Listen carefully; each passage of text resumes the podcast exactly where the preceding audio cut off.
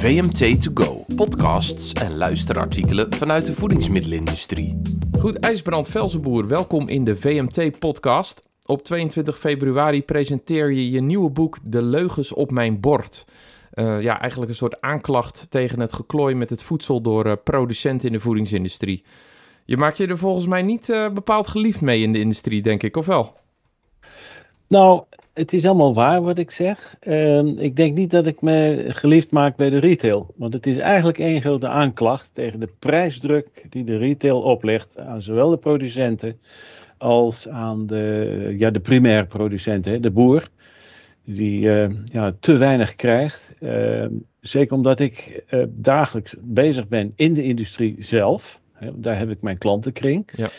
Zie ik bijna dagelijks, of nou ja, dagelijks niet, maar uh, de, de prijsdruk. Hè? Uh, men gaat steeds weer goedkopere grondstoffen, uh, resources. Ja? Helemaal nu hè, met die grondstofprijzen die aan het stijgen zijn. Ja, je kunt beter op rijst overgaan, maar rijst is 20% goedkoper geworden. Ja. En mm. tarwe is wel wat duurder geworden. Uh, we zien de schommelingen van roomboter. Hè, ja. Hey, maar uh, IJsbrand, eigenlijk is alles, alle problemen zijn dan volgens jou misschien terug te voeren op de prijsdruk vanuit de retail. Laten we daar zo nog even over uh, opkomen. Ja. Maar even eerst voor de luisteraar. In het boek noem je aan het begin zelf curatief voedingsmiddelentechnoloog. Wat moet ik daaronder verstaan? Ben je een soort zelfbenoemd geneesheer van de voedingsindustrie? Nee, dat is gewoon een grap. Uh, een woordgrap eigenlijk. Uh, ja, ik voel me af en toe als genezend voedingsmiddelentechnoloog. Ja. Uh, ik word vaak ingeschakeld bij productieproblemen. Help, ik heb, het laatste probleem was olieopdrijving van pindakaas. Ja, dat is iets dat, ja, dat, dat, dat los je zo op voor iemand. Of schuimvorming in de blancheur. Ja, gooi er een vaccine, lig je in. Dat, zijn, dat is ook echt gebeurd hoor. Dat helpt. Uh, dat helpt, ja. Dat ja. is uh, grensvlakchemie, hè, heet okay. het dan. En, en, voor de mensen die jou niet kennen, hoe zou je jezelf kort willen positioneren als je hè, met het boek uitkomt volgende week? Wie is IJsbrand Velsenboer? Ik ben voed, voedingsmiddelentechnoloog in hart en nieren. Uh, ondanks het feit dat ik ooit tandarts wilde worden en dergelijke. Ehm, dat in eerste plaats. Ik heb altijd enorm opgekeken tegen mensen, ook mijn, mijn vroegere collega's, die alle processen uit hun hoofd kenden. En, en zo moeiteloos op konden noemen, oh weer chips maken, dan moet je dat en dat allemaal doen, temperatuur, verblijftijd, de hele reutel. Uh, dat in eerste plaats. Uh, ik heb een enorme tik voor de processen. En uh, het andere belangrijke ding is, ik heb mijn vak altijd bijgehouden. Ik heb altijd uh, congressen, seminars, symposia bijgewoond. Uh, de, de, vakbeurzen doe ik nu niet meer, want dat ellenlang geschok in Parijs en in Milaan, dat doe ik niet meer. Maar ja, je pikt er altijd wat op. Je pikt ja. niet alles op, maar wat. Ja, duidelijk. Nou ja, goed. En nou weer een, een nieuw boek. Hoeveelste boek is dat eigenlijk?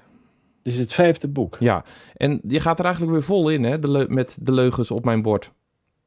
Ja, het, het is eigenlijk een slotapotheose, zou je het kunnen zeggen. Ik, eh, ja, ik ben 69, realiseer ik me opeens. ja, en, en ja, je moet het toch een keer gaan afronden. Ik ben ook aan het afronden, zoals je weet. En uh, ja, momenteel doe ik ook mantelzorg voor mijn moeder, die mm -hmm. nog steeds wel leeft overigens. En, ik las dat 102 en, is, hè? Ja, ze wordt 102 en, en na het laten aanzien uh, krijgt zij het eerste exemplaar. Uh, want de minister die had geen tijd. Uh, de inspecteur-generaal die heeft niet eens gereageerd op zijn uitnodiging. Die heb ik wel keurig uitgenodigd. En terwijl ik toch wel een landsbreek voor de NVWA. Ja, ja, is, ja. Nou ja, goed, terug even naar het, het boek. Uh, je bent misschien uh, dankbaar ontvangen bij het grote publiek. Je doet natuurlijk ook met uh, Keuringsdienst van Waarde ben je regelmatig te horen en te zien. Maar wat ik al vroeg, hè, de voedingsindustrie neemt dit je misschien niet helemaal in dank af. heb je daar überhaupt reacties van gehad? Nee, ik heb nooit reacties gehad op al mijn columns die ik geschreven heb. Hè. Die, die zijn best, ja... Het, in eerste plaats, ze zijn waar. Hè. Ik, ik, ga niet een, een fabeltje verzinnen. Uh, ik zoom wel in op integriteit. Hè. Je kunt als een politicus praten. Hè. Je moet wel de waarheid vertellen, maar je hoeft niet alles te vertellen. Uh, dat vind ik sowieso niet integer. Hè. Een consument moet snel een aankoopbesluit kunnen nemen. Hm. En daar is die 1169 ook voor bedoeld. Ja, Maar daar kom ik zo nog even op, inderdaad. Ja. ja. Eh, ik verwacht wel reacties op, eh, en die heb ik inmiddels ook gevonden. Misschien wat, eh, wat, wat rekenfoutjes en dergelijke. Nou ja, of je nou zegt, je hebt 20% water verzwegen of het is, het is 13. eh, het feit blijft dat je dat gewoon verhuld hebt. Ja. En ik heb wel hoor-wederhoor gedaan, ook bij, bij, bij nog wat bedrijven. Van joh, hoe kan dit? Ja, ik zag een paar reacties inderdaad in het boek staan. Ja, en, en die, die neem ik natuurlijk op. Eh, en waar ik geen reactie van heb gekregen, ja, dat, dat hoef ik niet op te nemen. Producenten zijn zelf verantwoordelijk voor de kwaliteit en voedselveiligheid en niet de NVWA. Dat is eh, Ja. algemeen bekend. Ja. Eh, maar de industrie neemt die verantwoordelijkheid onvoldoende, schrijf je in je boek. Kun je dat kort uitleggen? Ja, ze zoeken dus de, de, de, de randen op. Ehm, laten we even dat palmolieverhaal nemen. Eh, dat is een geraffineerd product. Nou, de definitie van raffineren is dat je een product verfijnt en, en schoner maakt eigenlijk. en met andere, via de achterdeur komt er een vervuiling in. En dan zeg ik ja, eh, jongens, eh, wees op je hoede. Ook al is er regelgeving, we hebben een onderzoekje gedaan hoor, naar margarines en bakproducten, dat onthul ik dinsdag wel. Eh, gewoon uit de markt. Hm. Eh, dat hebben we zelf betaald overigens. Maar, en iedereen houdt zich keurig netjes aan, aan, aan, die, aan die maximumwaardes hoor. En BCL overigens is, is de schoonste margarine, zag ik. Hm, Oké. Ehm, en dat ga ik ook gewoon noemen. eh, Ondanks het, het feit dat ze dat palmolie een beetje verhullen hier en daar. Maar goed, eh, ja, ze nemen de verantwoordelijkheid voor die kwaliteit onvoldoende. Dus uiteindelijk, want dat was mijn vraag van bottom line, is dat toch je aanklacht of niet? Ja, door ehm, ja, kwaliteit kan je natuurlijk op diverse manieren uitleggen. Hè. Ten eerste het palmolie waar ik het net over had, eh, goedkope ingrediënten. Eh, eh, denk maar even aan de herkomstaanduiding. Hè. Dat vind ik toch wel een belangrijk ding. Het is niet wettelijk geregeld, maar het zou best wel zijn aankoopgedrag kunnen beïnvloeden van sommige consumenten. Als je weet dat eh, wat kruiden uit India komen of het uit China. eh, Ja. eh, En, en dat, dat zijn wel ja, de, de kwaliteitsdingen. Je mag het ook best naar voren brengen. Hè. Jongens, wij kopen geen honing uit China, want. Hè, maar er zijn supers die dat weigeren. Ja. Vind ik uitstekend. Maar eh, geef dat, eh, geef, maak dat kenbaar. Hè? Ja, dus er wordt weinig kenbaar gemaakt. Ja, dan heb je het ook nog eh, uitgebreid in je boek over de bekende EU-verordening 1169 2011. Je zegt letterlijk dat is een janboel. Ehm, want ja, dan vraag ik me dus af, waarom is dat dan Jan, een janboel? Want ik kijk bijvoorbeeld naar Nederland. NVWA heeft natuurlijk ook op die 1169 en op andere wetgeving ook nog een aantal interpretaties met infobladen. En, en ook webdossiers waar ze de producenten wat wegwijs proberen te maken. Bieden die in jouw optiek dan ook nog steeds onvoldoende duidelijkheid? Nou, die, die eh, infobladen zijn uitstekend van de NVWA. Geen enkel probleem mee. Eh, wat ik bedoel met een janboel is, is eigenlijk de onbestuurbaarheid van de EU. Hm. Er zijn zoveel partijen, ik geloof 27 landen, die moeten allemaal een plasje doen op dit stukje wetgeving. En je ziet dat het gewoon enorm rammelt. Het, het zijn geen hele zware dingen. Denk maar aan de letterhoogte definitie. Hm. Ja, daar hoort een breedte bij. hè. Het is tweedimensionaal opgesteld. Ja. Ehm, eh, watertoevoeging, eh, ja, 5% mag je er ook wel aan toevoegen. Wie zegt me dat het geen 10 is? Hm. Ehm, eh, ik vind dat iedere druppel moet gewoon gedeclareerd worden. Ja. Ook al is dat ter compensatie van bla bla enzovoort. Ja, het is een heel belangrijk onderwerp, hè, dat water in het, in het boek. Dat komt op eh, heel veel eh, manieren terug. Ook in die Ja. klooi-matrix, zoals je hem eh, presenteert. Ja, ja. Ja, geklooi met voedsel blijft bij, voor de meeste consumenten vaak onopgemerkt, stel je. Ehm, ja, dan schrijf je wel bijvoorbeeld dat je roomboten vroeger, dat was echt, hè, in vergelijking met margarine, wat nu 50% water bevat. Ehm, daar valt misschien wat op af te dingen als het onvoldoende in de declaratie staat. Echter, ik denk dan ook van ja, ik als consument wil gewoon een smeuig smeerproduct op mijn boterham wat niet te vet is. En als dat dan water bevat, nou prima. Eh, toch? Of, of zie Ja. ik dat verkeerd? Nou, kijk, water heeft best wel voordelen. Hè? Als ik, eh, het is een heel klassiek voorbeeld, eh, kipfilet neem, borstfilet.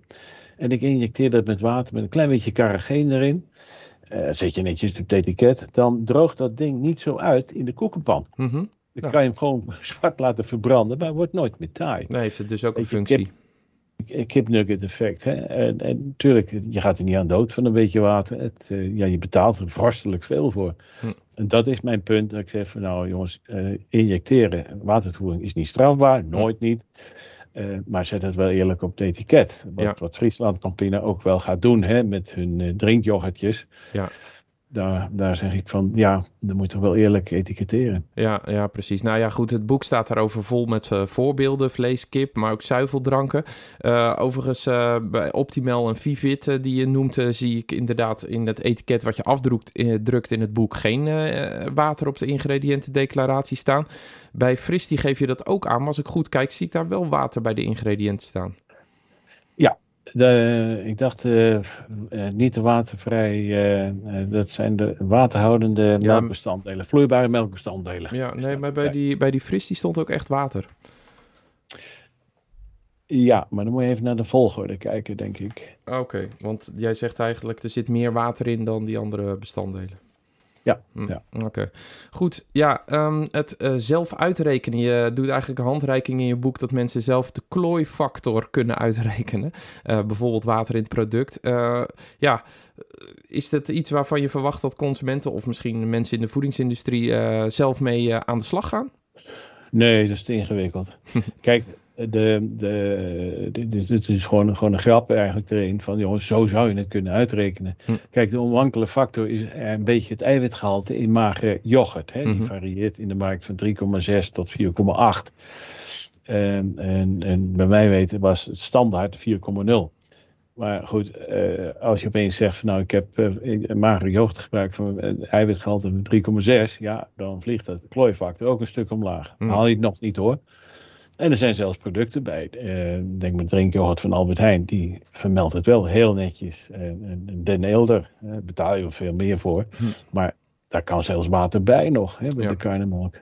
Ja, zou dat eigenlijk allemaal dan uh, vast omschreven moeten gaan worden in een document van randvoorwaarden van magere yoghurt of yoghurt moet hier aan voldoen qua eiwitgehalte en dergelijke?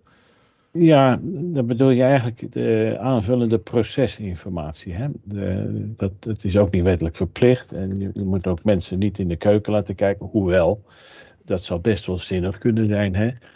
Uh, Waarom? Nou, om te vertellen en vooral uit te dragen dat je trots op je bedrijf bent en zegt, jongens, hier staan we voor. En natuurlijk worden er fouten gemaakt. We maken er geen honderd per dag natuurlijk. Hm. Maar uh, we zijn trots op het bedrijf. Uh, kijk maar mensen die uh, een geslaagde reportage kunnen maken. Bij de Keuringsdienst van Waarde bijvoorbeeld. Van nou, kom maar binnen. ik laat even precies zien hoe het in elkaar zit. En die geven ook recht toe, recht aan antwoord. En die zijn soms confronterend. En, en, en dan ben je wel een stap voor op de concurrentie. Hè? Ja. Dat, dat je dus uh, vooral, en je moet ook een beetje mediatraining hebben. Als je een schuchtere directeur hebt die slist, ja, dat, dat, dat werkt dus niet. Nee, nou ja, kijk, de, de, de, voedingsindustrie is natuurlijk al jarenlang, uh, staat bekend als een redelijk gesloten bolwerk. Uh, waar ja. je natuurlijk moede, moeilijk binnenkomt, omdat ja, ze willen de concurrent niet wijzer maken. Of nou ja, er zijn allerlei andere gevoeligheden waarom ze natuurlijk niet graag mensen over de vloer laten. Maar je zegt eigenlijk, doe dat juist wel ja, ja. Kijk, uh, de concurrent weet al lang welke machines bij de andere bedrijven staan. Dat weten ze al. Dat hm. horen ze van de leveranciers. Dus dat, dat heb ik vroeger ook veel meegemaakt. Ze hebben natuurlijk een netwerkje, ze kopen de R&D-mensen bij elkaar weg. Uh, nog even terug naar het boek uh, IJsbrand, want uh, je zegt het is geen, geen aanklacht tegen de industrie, ehm, want er zijn genoeg bedrijven ook nog te vinden die de integriteit van producten met succes bewaken. Ja. Um, als je kijkt naar de industrie in zijn breedte, waar zit het dan? Het, natuurlijk bij de retail, daar komen we zo nog even op, maar als je naar producenten kijkt, zit het meer bij kleine producenten, huismerkproducenten, kun je daar een lijn uithalen of of is dat afhankelijk van eh, andere factoren? Nou, één belangrijke factor is hoe duur zijn de grondstoffen waarmee je werkt. Mm Als je aardappelproducten maakt, ja, die zijn niet zo erg duur, maar heb je eiwitten van dierlijke oorsprong, hè, noem dat rijtje maar op, hè, ja. zuivel, vlees en vis. Dat zijn de, de punten, ja, de, de waarde van die grondstof is ook erg hoog. Ja. Um, daar is het heel aantrekkelijk om, om ja, toch net iets beter te doen dan je concurrent. Mm -hmm. En die vragen krijg ik ook wel vaak hoor, van ja, wat kunnen we nou toevoegen? Uh, of kun je dat poedertjes onderzoeken, wat er allemaal in zit, want de concurrent gebruikt dit ook. Mm. Uh, natuurlijk, het is zo uitgezocht. Maar dan weet ik dat als zij dat poedertje niet gebruiken, dus de waterbinder, hè, dan, dan kunnen ze niet meekomen in de prijs. Dan verliezen ze een order. Ja. En dan kunnen weer tien mensen in de wacht gezet worden. Ja, ja. Zetten we toch maar even naar die supermarkt. Daar zit dus uiteindelijk het, ja, het begin van het probleem eigenlijk. Ja, kijk, in die supermarkt hebben we best een goede taak. In plaats van die, van die rare folders uh, te verspreiden, kunnen ze meer voorlichting doen aan klanten, aan hun consumenten. Ja. We zien het succes van de bioproducten. Hè. Daar zit een heel goed verhaal ook achter. En ook een stuk handhaving. Een stichting Skal doet dat. Ja. Uh, als de supermarkt ook meer voorlichting geven van joh, we hebben nou twee soorten boter in de supermarkt. Maak zelf de keus, maar we, we vertellen je wel wat in de winkel ligt en waarom het zoveel dubbeltjes duurder is. Ja, ja, precies. Nou ja, goed, dan zou je eigenlijk een soort uh, certificering voor alle producten moeten hebben. Ja, gaat, dat, uh, gaat dat dan weer te ver? hou op over certificering. Het, het, is, net, het is net een, een, een kermisplaatje tegenwoordig. Ja, de, die, die, je had ook nog wel uh, je stevig uitgelaten over uh, BRC en IFS hè, in de, ja, de ja. certificeringsschema's van de supermarkten. Kom ik zo nog even op. Maar interessant vond ik ook de opsomming van wanneer is een product wel of niet integer volgens jij, jou. En dan zeg je onder meer... Uh, bijvoorbeeld door E-nummers te verzwijgen op het etiket die van belang zouden kunnen zijn voor de consument om haar te ondersteunen in het maken van een verantwoorde keuze tot aankoop. Ja. Uh, een andere die je noemt is in reclameuitingen het gebruik van palmolie verzwijgen. Nou, daar heb je net al iets over gezegd, terwijl het wel achter op het etiket staat. En een derde, uh, het oorspronkelijke land van herkomst te verzwijgen. Bijvoorbeeld augurk uit Sri Lanka. Um, ja, daar kan ik op zich nog wel uh, in meekomen. Maar die zaken, geef je ook aan, die zijn wettelijk wel toegestaan. En ja. als ik dan ja. even de analogie mag trekken met een stoplicht, uh, zijn het dus vaak zaken die misschien in de categorie oranje vallen. Hè? Als het op rood staat, dan is het misschien de wet overtreden. Groen zou helemaal ideaal zijn. Ja. Um, maar de wetgever biedt dus de ruimte om door oranje te rijden in die 1169. En maakt dus, uh, in, ja, als ik even meega in jouw verhaal, het klooivoedsel uh, mogelijk. Ja. Dan is het toch logisch dat producenten daar gebruik van maken van die ruimte. Want, en, en dan Ja. mijn vraag, zit het probleem dan primair bij die producent of de wetgever? Dit probleem zit bij de wetgeving. Uh, wetgever die mag het veel strakker definiëren ook. Hm. Het is of je zit alle E-nummers erop of niet. Kijk, de consument die een hekel aan E-nummers heeft, vaak onterecht hoor, want die, die borgen juist de voedselveiligheid. Hè? Mm -hmm. Er zijn een paar waar ik uh, vraagtekens bij heb overigens, maar uh, die scant even snel het etiket. Oh, ik zie geen eetje, dus ik, ik koop het. En dan thuis, als snugger iemand verder gaat kijken, zegt: Mam, er zitten wel E-nummers op. Ja. Oh ja, nou, dat, dat moet je vermijden.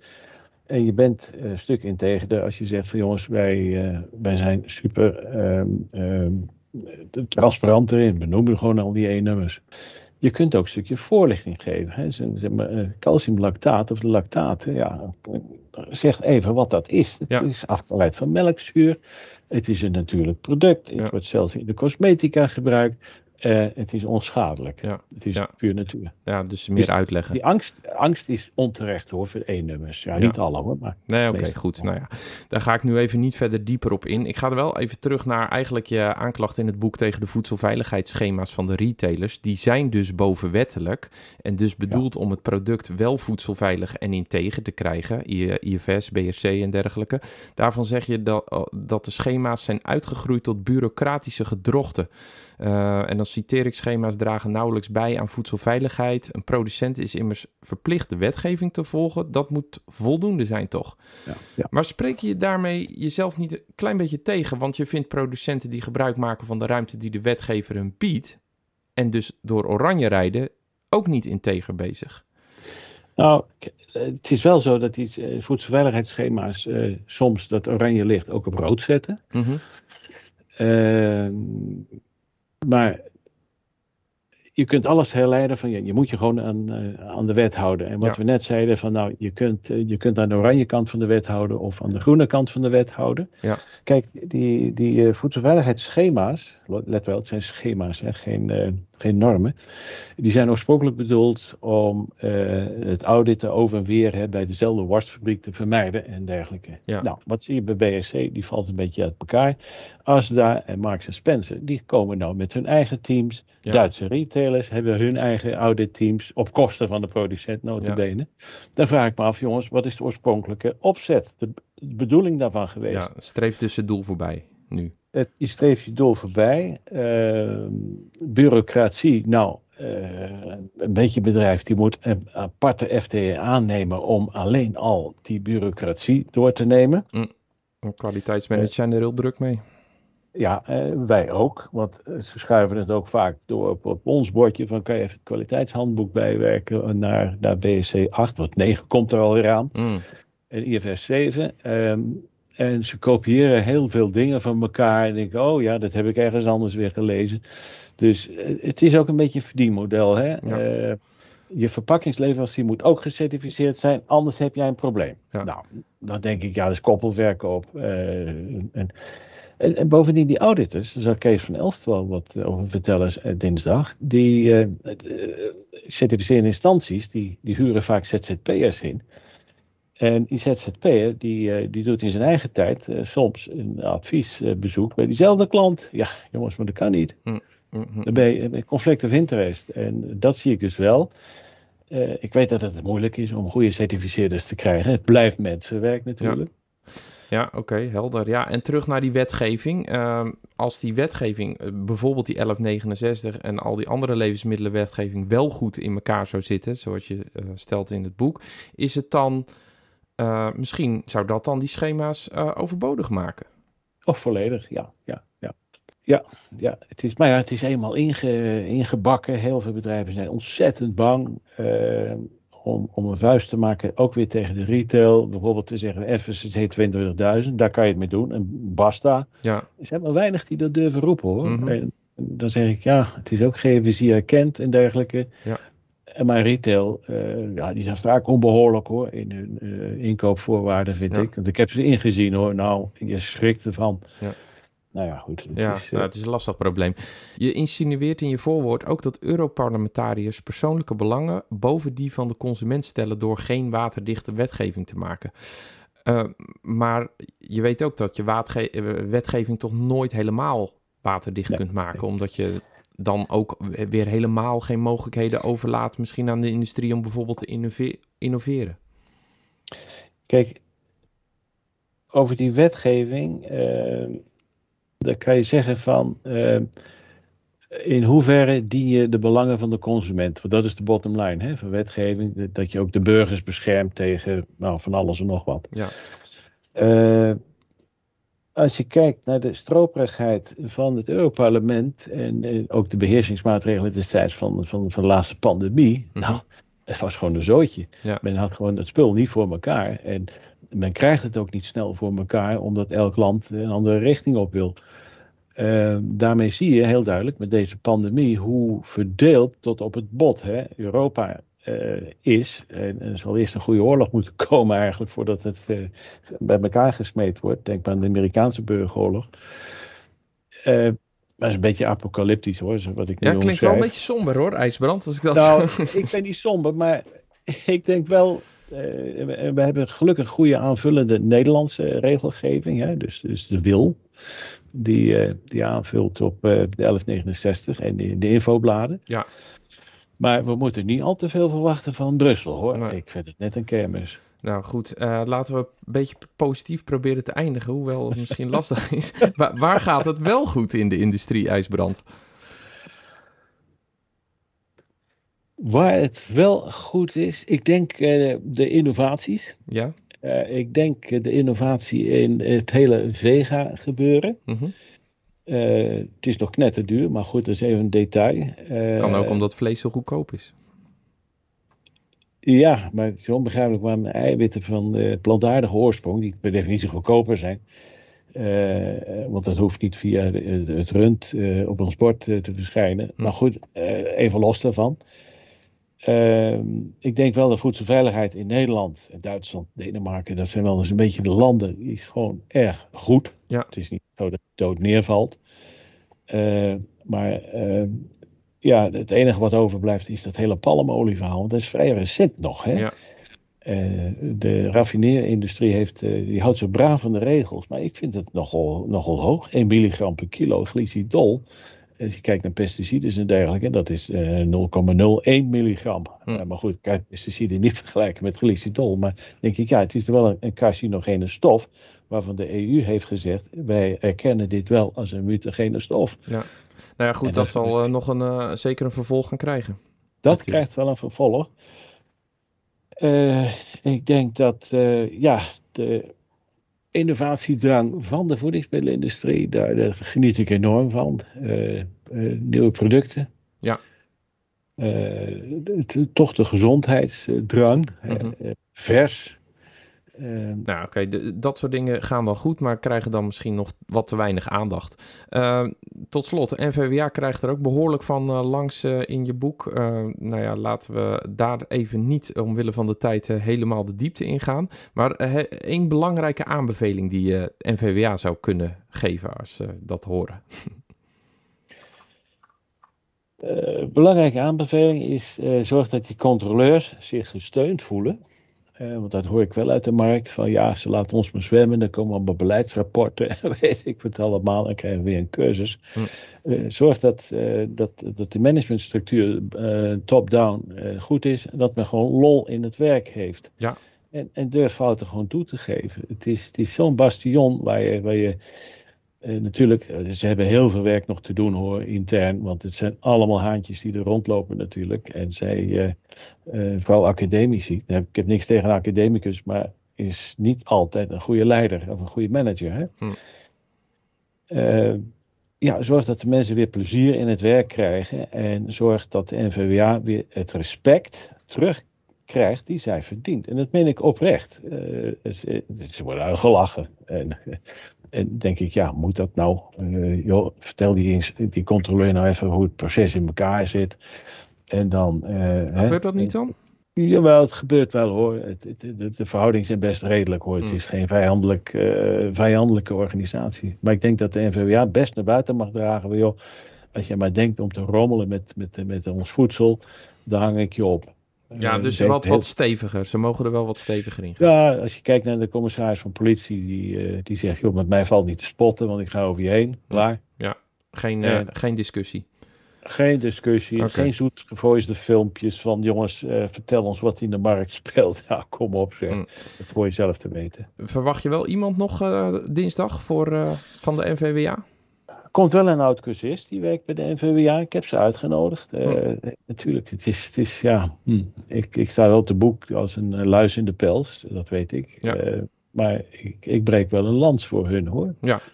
Het, het, en, en je mag best wel eens kritisch zijn, hè? dat is een vrijheid van meningsuiting natuurlijk.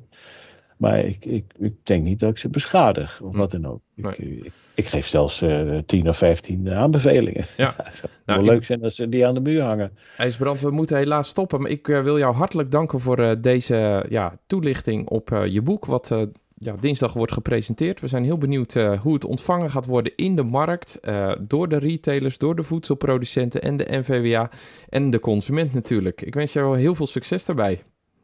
Dankjewel, Oké, dankjewel IJsbrand. Tot ziens. Groetjes. Dag. Spreek elkaar. Bedankt dat je luisterde naar deze podcast van VMT2Go. Meer horen vanuit de voedingsmiddelenindustrie? Check vmt.nl/podcasts.